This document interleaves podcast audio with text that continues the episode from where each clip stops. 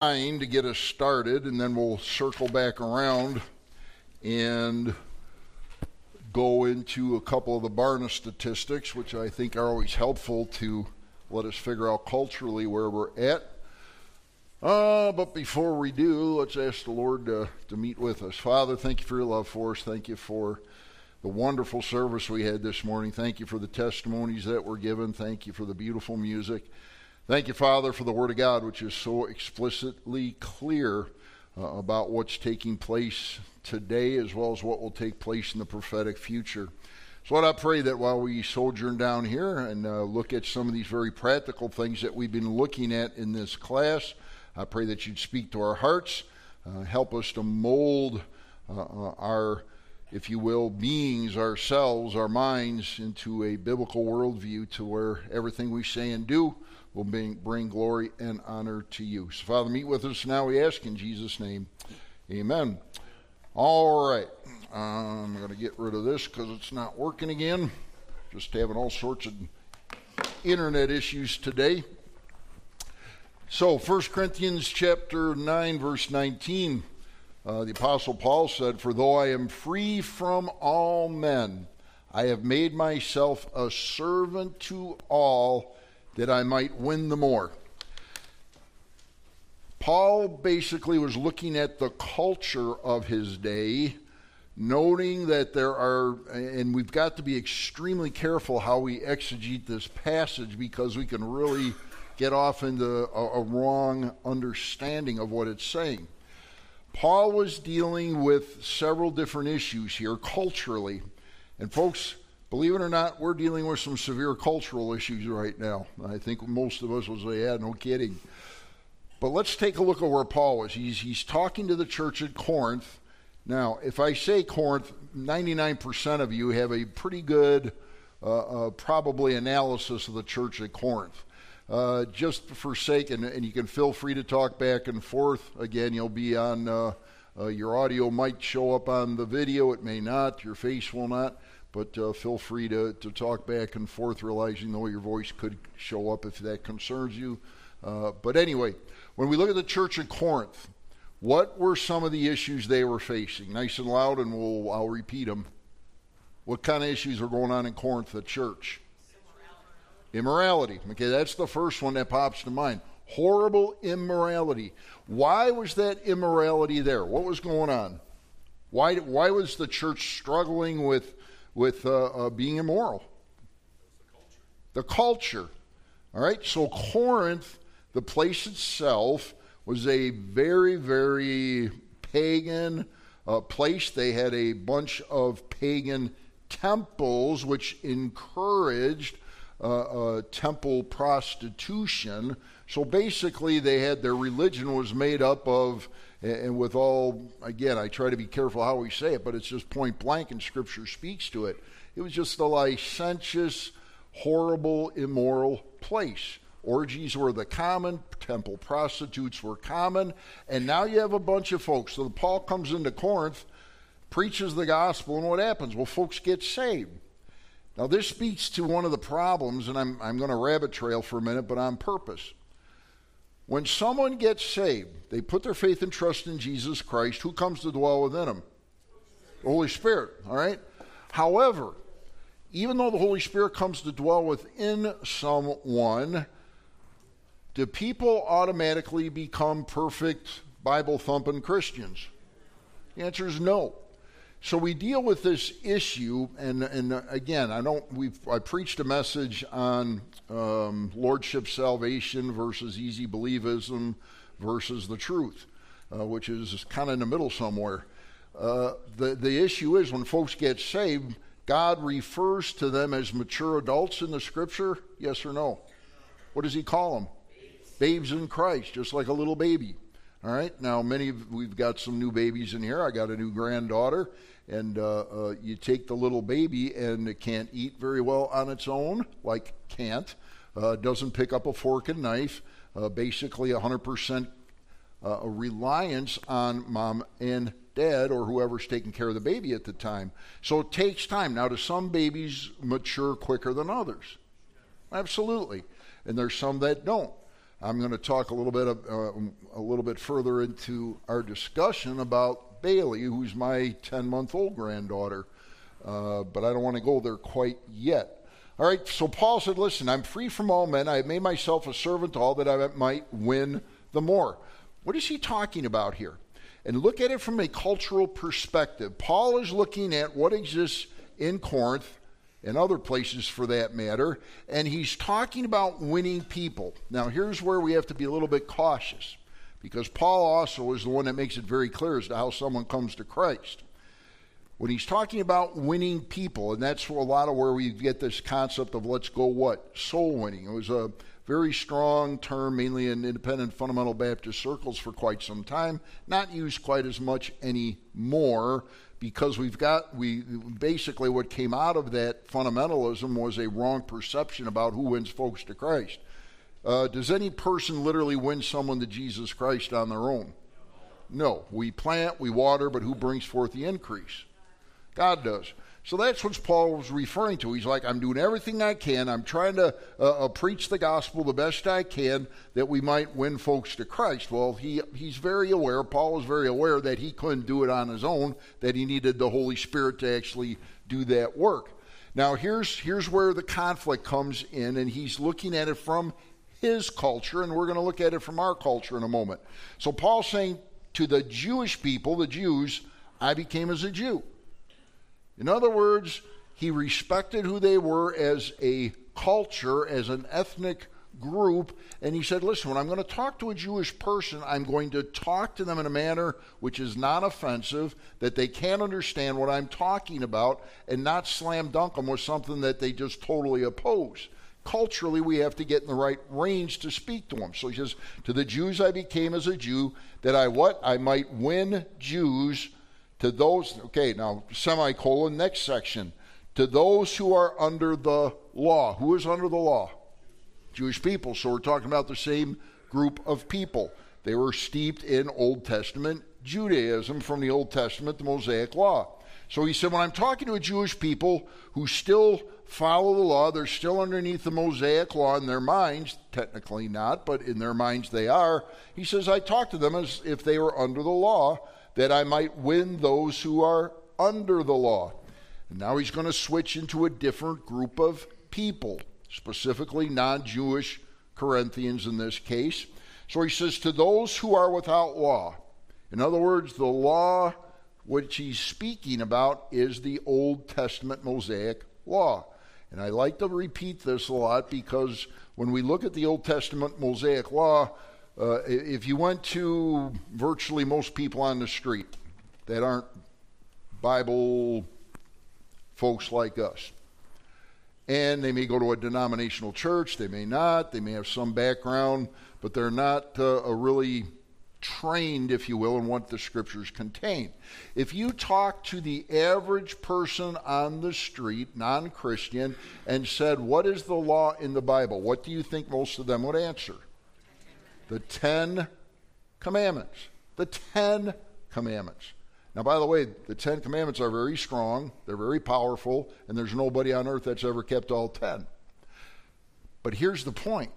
The law was not the Ten Commandments only. How many, and here we go, for twenty-five points. Let's see who can get this one. How many Mosaic Law commandments were there? All right, we got four hundreds, six hundred thirty something. I heard, I think I did hear the right answer out there. six hundred thirteen. Six. Hey, there's the winner. twenty-five points right there. Take that to Starbucks and only pay double for your coffee. All right. So, what do we have? six hundred thirteen Old Testament commandments that were all part of the Mosaic Law. Now, here's, this is easy to remember. How many days are there in a normal calendar year? Well, I guess it isn't easy to remember. All right. Normally we say there's three hundred sixty-five days in whatever, the normal calendar, minus leap years and all that stuff. three hundred sixty-five days. So if you can remember that, you know how many negative commandments there are in Scripture. three hundred sixty-five negative, that is in the Mosaic Law, two hundred forty-eight positive. You might forget the two forty-eight, but the three sixty-five you might. What's the point?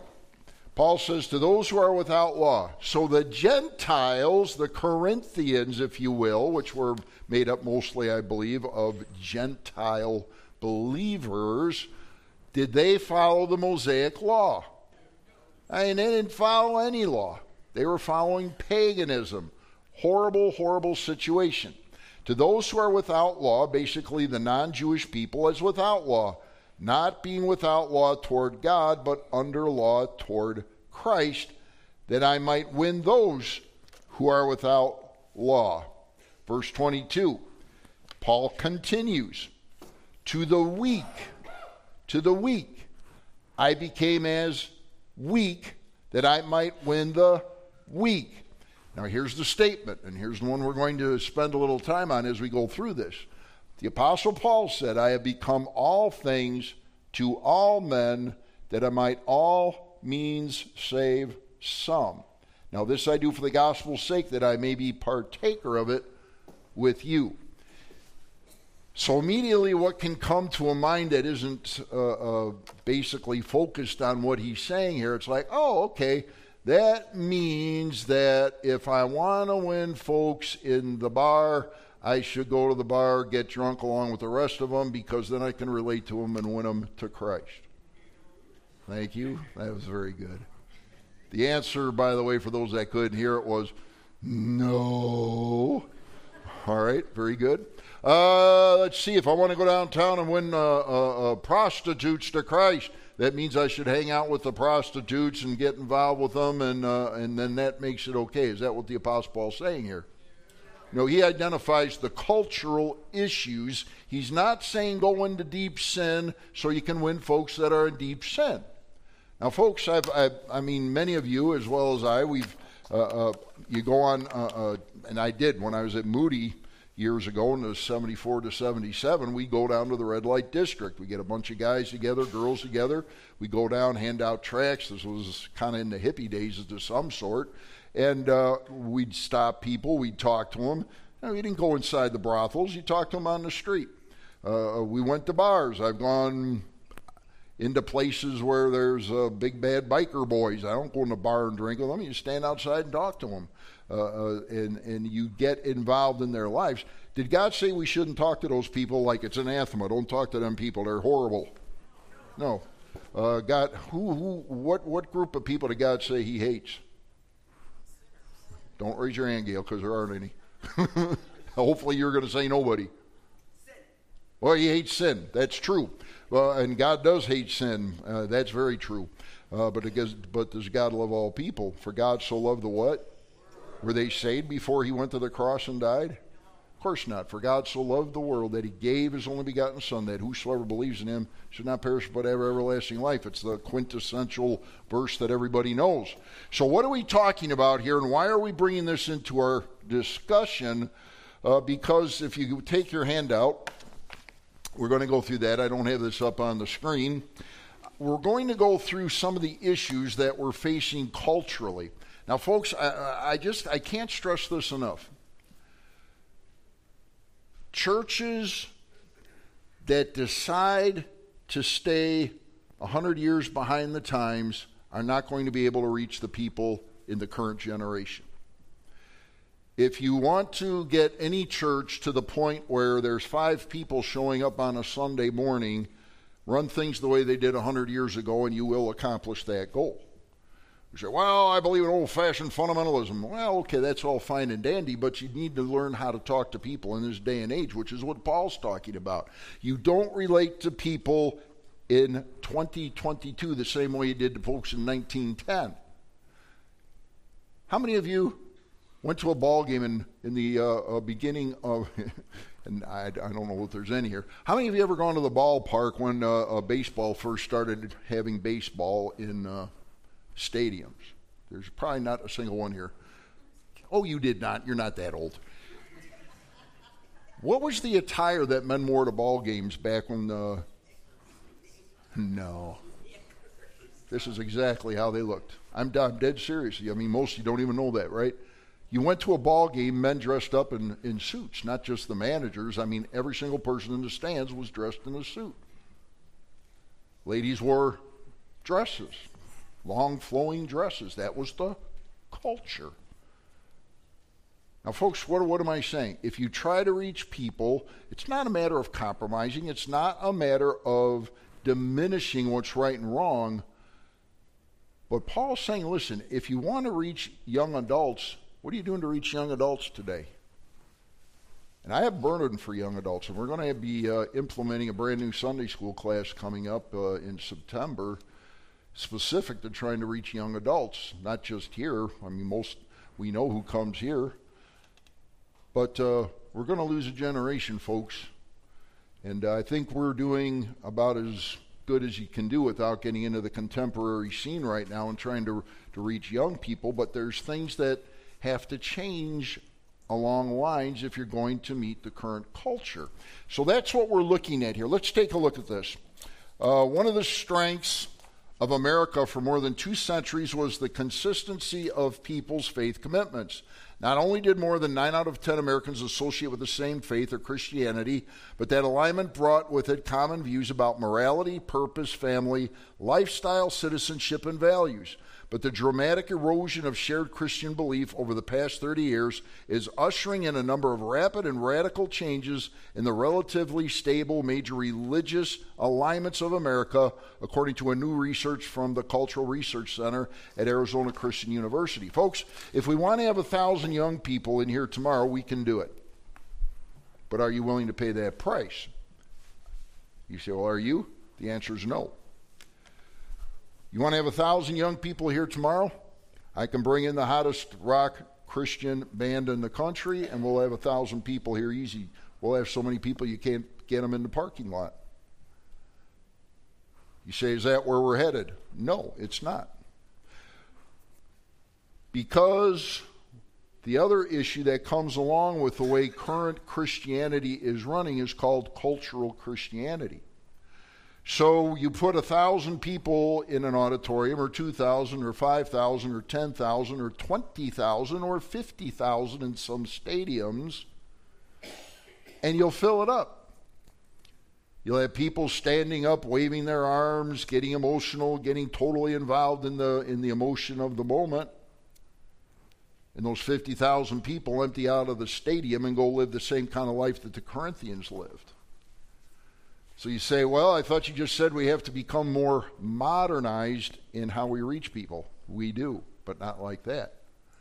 So what, what am I saying? What we're seeing happening, and why we're seeing a, a, a much, much harder to reach young adults, young families, young couples. Now we're reaching some. So what do you do? How do you respond to this? Now, I know that a lot of, I'm watching your faces. It's like, well, where are we going with this? I have some things of where we're going, but I don't have all the answers. You see, how do you maintain a biblical standard and not compromise those standards and be able to reach the current culture? So it's like, well, how do we modify things? What do we need to look at? And that's exactly what this is talking about. Let's go down to the bullet points. The latest findings from the American Worldview Inventory twenty twenty-one, again, fairly recent things, identify a number of major shifts in the United States religious landscape. What do they include? Number one, dramatic changes in the faith of American Hispanics, with a, degree, with a decrease in the number of Hispanic Catholics, accompanied by a sharp increase in Hispanic don'ts.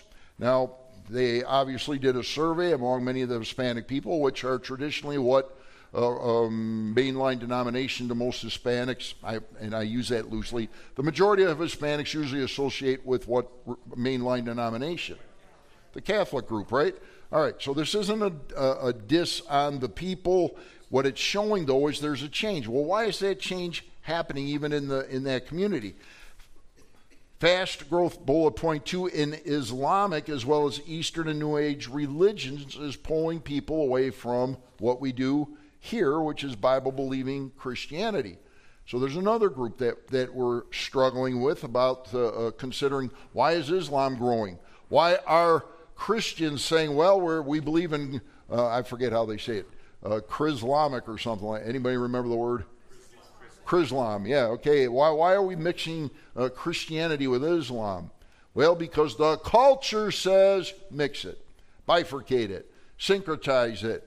Every, there's more than one way uh, to, to uh, reach folks uh, uh, for God, whoever God is. If you don't know who God is, you got a problem. Allah and God the Father are not synonymous. They're two totally different concepts. Uh, Allah is not Jehovah. Jehovah's Jehovah's, and Jehovah is Jehovah, period. Okay? Uh, a, con- a consistent thirty-year decline in both Christianity and confidence in religion. Well, why is there a decline? You want to know why? Because Grandpa and Grandma started slipping, then Mommy and Daddy started slipping, and all of a sudden the culture started slipping, and it's like, well, my kids do this, and my kids do that, and we no longer hold a standard at home. Yeah, I'm going to go there. Men deacons meeting. It's not bad. It's good, actually. And a couple of the deacons said, man, it's like in Awana, we got second and third graders that can't read a lick of words. Can't read it all. I mean, it's like back when, and I, is Valerie in here? I think she's with somebody. Oh, there you are. Uh, when me and her went to college, and uh, uh, we had a book that we had to read. Many of you probably did. Why? She and I. What did I say? All right, you grammar freaks. Yes. What is? What's the right way? Yeah, that's what I said. She and I. I just check it. Uh, that's why I have an editor, by the way. Uh, so she and I, my dear wife, were talking about a book we read back in college, and I know I'm not telling you what year it was, but uh, the, why Johnny can't read. Why, why can't Johnny read? Well, because they went from uh, phonics to see and say and all that other nonsense that doesn't work. So we have kids that can't read. So the deacons are like, man, you know, this is terrible. We got kids that can't read. And uh, uh, I'm, and, they, and one person said, well, I'll, I'll tell you what, how about if we offer them money to read better? And I'm like, well, you know, that might be an incentive to kids, but that's not going to work. You know what is going to work? Huh? Well, you're getting close. Phonics is definitely part of it. Thank you. Who said it? Thank you, Mary. When mom and dad decide they want their kids to read and will spend the time, sit down with them and teach them to read, they'll read. You say, well, I don't have the time. Then your kid's not going to read. You say, well, that's pretty harsh. It's pretty true. Folks, uh, the school wasn't, uh, uh, if they're going to do the see and say and not do phonics and not teach your kids to read, of course they're not going to read it second grade, third grade. There's people that are illiterate in the uh, much higher than third grade. Well, I'm throwing this out there. There's been a lot of chat about, well, should we start a Christian school? Well, folks, uh, again, if you got five hundred thousand dollars, a million dollars, I'll be happy to start it tomorrow, but we don't. So here's what I'm putting out there, and I, and I am going to recommend this, and I believe we are going to do it. If you have a child that can't read or needs tutoring, we're going to start tutoring for children who can't read right here. And yes, you are going to pay for it, a small amount for the teacher that will teach your child to read that's been going to public school or maybe even been homeschooled and the child can't read, we'll teach them how to read. That's a cultural issue. Say, uh, it got dead silent, like, really? You're going to do that? Yeah, I'm going to do it. If I got to do it myself, I'm going to do it. So if you're a teacher and uh, want to be part of that, and uh, we'll advertise it, and we're going to have a basically a tutorial school for reading. That's it. No science, no math, no recess, no lunch, no gym. Bring your kids here. And they sit down and they'll be asked to learn their phonics and to read for one to two hours at a session. And your children will read. Now, most of your children can read. I have no idea who these kids are, but man, it was just like, and I've got seven minutes and I'm off on a tangent. All right, let's look at this. A surplus or surprising, yeah, surplus, a surprising increase in belief in reincarnation even among Christians. All right, that's Eastern mysticism sneaking in. Belief in the existence of God as the all-knowing, all-powerful creator of the universe who still rules the world today. See, you got me so messed up now I can't talk. eighty-six percent in nineteen ninety-one, forty-six percent in twenty twenty-one. Belief that the Bible is the accurate and reliable Word of God. seventy percent believed it in nineteen ninety-one, forty-one percent in twenty twenty-one. So let's go down to the bottom paragraph uh, below the bullet points. The United States has become one of the largest and most important mission fields in the world, Barna said. We are faced with a young adult population that is breaking the established patterns. They do not embrace many of the core beliefs and behaviors that characterize those who came before them. Barna explained, this new America we see emerging is radically different, demographically, politically, relationally, and spiritually. It is a young, non-white, mobile population. This group is largely indifferent to the United States and is demonstrably skeptical of the nation's history, foundations, traditions, and ways of life. Now, he put it in non-white terminology. This is cultural. It's not just non-whites, it's whites as well. We're suffering through this with American white kids as well as uh, those, if you will, of color. Barna suggested some new avenues for ministry to pursue. Become a, or because a worldview is developed within young, when people are young. It is imperative that churches focus on and invest most heavily in reaching children and equipping their parents. Well, folks, if, if parents aren't willing to show up and go to a, a church, which many of them are not culturally, it's a tough thing to get young people in the church today. They're disenchanted. They believe the church has failed them. So it's like, well, how in the world do we reach them? Well, how do we do that? Because the Bible is increasingly rejected as a trustworthy and relevant document of life principles, we must reestablish the reasons for its validity and reliability. Excuse me for keep reading, but this is good. Page two, given that most young Americans view success In, as whatever produces happiness or satisfaction, we'll have to address the emptiness and inadequacies of a life devoted to self and our fluid emotions, and without a solid foundation of truth among which choices can be made, a society is doomed to hardships, failures, and conflicts. Go down to where it says six reasons young Christians leave churches. Reason number one, churches seem overprotective. That's number one.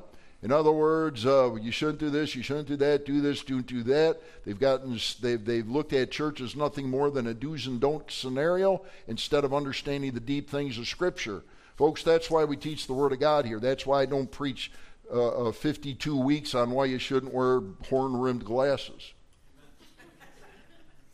You say, come on, man. I'm not kidding. There's churches like that that exist. Uh, why you should wear this, why you shouldn't wear that. Do's and don'ts. Never get into the Word of God. Don't know any doctrine. Don't talk about creation. Can't prove uh, uh, uh, how God created things. They don't know the Bible. And you, all they do is get yelled at fifty-two weeks a year. Sunday morning, Sunday afternoon, Sunday night. You say, well, Brother Rich, why don't you do that? Because I don't believe it's biblical. Now, do we have standards? You betcha. But standards come out when you do exegetical preaching. Number two, teens and twenty-somethings' experience of Christianity is what? Shallow. And you know what I say? They're absolutely right. I agree with them. It's shallow. When you come to church and uh, uh, you, you, uh, they're used to going into many of our Bible and, and Baptist churches, pastor opens up the Bible, reads one phrase, and then preaches for thirty minutes on uh, do's and don'ts. And they're like, man, we're, all you tell me is what I should and shouldn't do. I shouldn't date him. I shouldn't date her. I shouldn't do this. I shouldn't do that.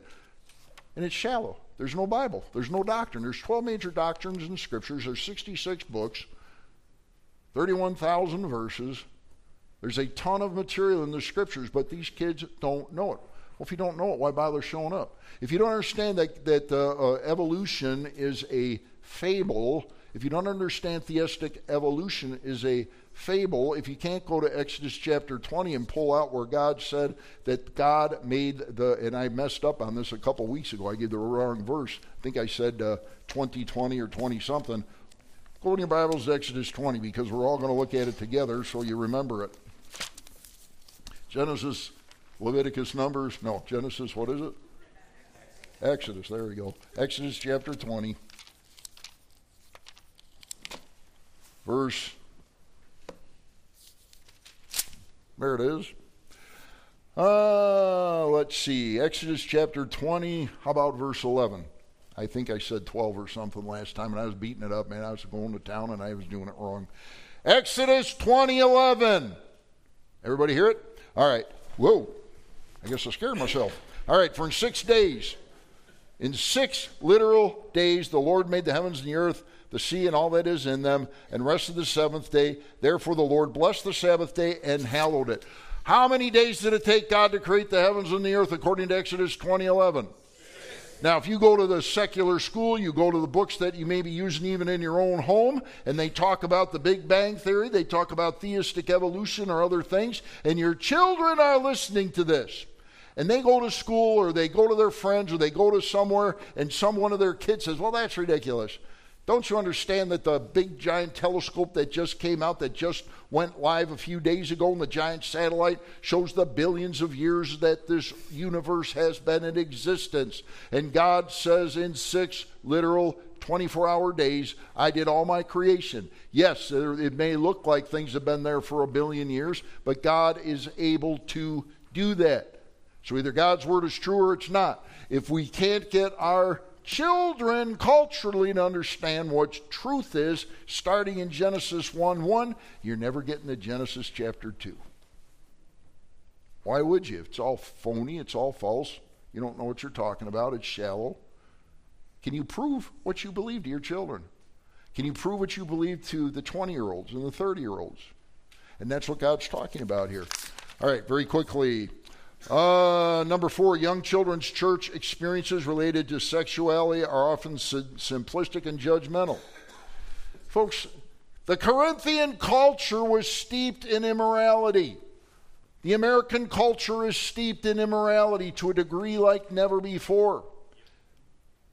Not only are we talking about males with females, as it was back in the good old days, committing immorality. Now you don't even know, our children don't know, and I know you know, but our children literally, and I mean literally because I talk to them, they cannot tell you what they are. We have girls, we have boys that do not know what they are because they've been being told, well, are you a girl or a boy? I... Mm, We're out of time. I'll, I'm going to close with this and then one verse. So if you watched on the internet, or I don't know if it was on a news show, I think it was on, maybe it was on Fox. So every now and then Valerie and I will watch a couple of clips at night on Fox. So you have a lady that's testifying. What was the school, Valerie, do you remember? She was a nice and loud, I can't hear. She was a professor at an Ivy League. Berkeley. Berkeley. All right, so we have this female testifying, and I, it looked like a female to me, and uh, uh, uh, she she's being she's at a, a congressional hearing, and she's testifying. Maybe you saw this, and and uh, uh, she said, "Do you believe males can have babies?" And the congressperson or whoever it was said, "Well, absolutely not." She says, well, see, you're one of those people. You homophobe, and it just starts going off on him. What do you mean males can't have babies? You don't believe in transgenderism, do you? You're one of those people. And she starts ridiculing him and getting into his grill, if you will. She says, don't you understand that if a female decides to become a male, that that male can now have a baby? Now, it's ridiculous to us, it's funny to us, but folks, this is the culture your children are growing up in. And it's not funny to them. They honestly believe this stuff. So listen, when we're, when we're dealing with these issues, and again, I'm out of time, I'll be done in two minutes. If you got to go, you got to go. When we're dealing with that in our culture, you say, Brother Rich, how, don't you get scared to death when you talk about these things and bring them public? Shame on me if I don't bring them public. If somebody doesn't take a stand, if we don't start getting back on fire for God, if we don't start speaking truth, just watch the next generation fade away and never show up in church again. Folks, that's the generation we're dealing with. That's the, oh, I'm trying to control myself. That's the sloppy cultural Christianity that's going on all across the country today. And we're going to lose the next generation of young people.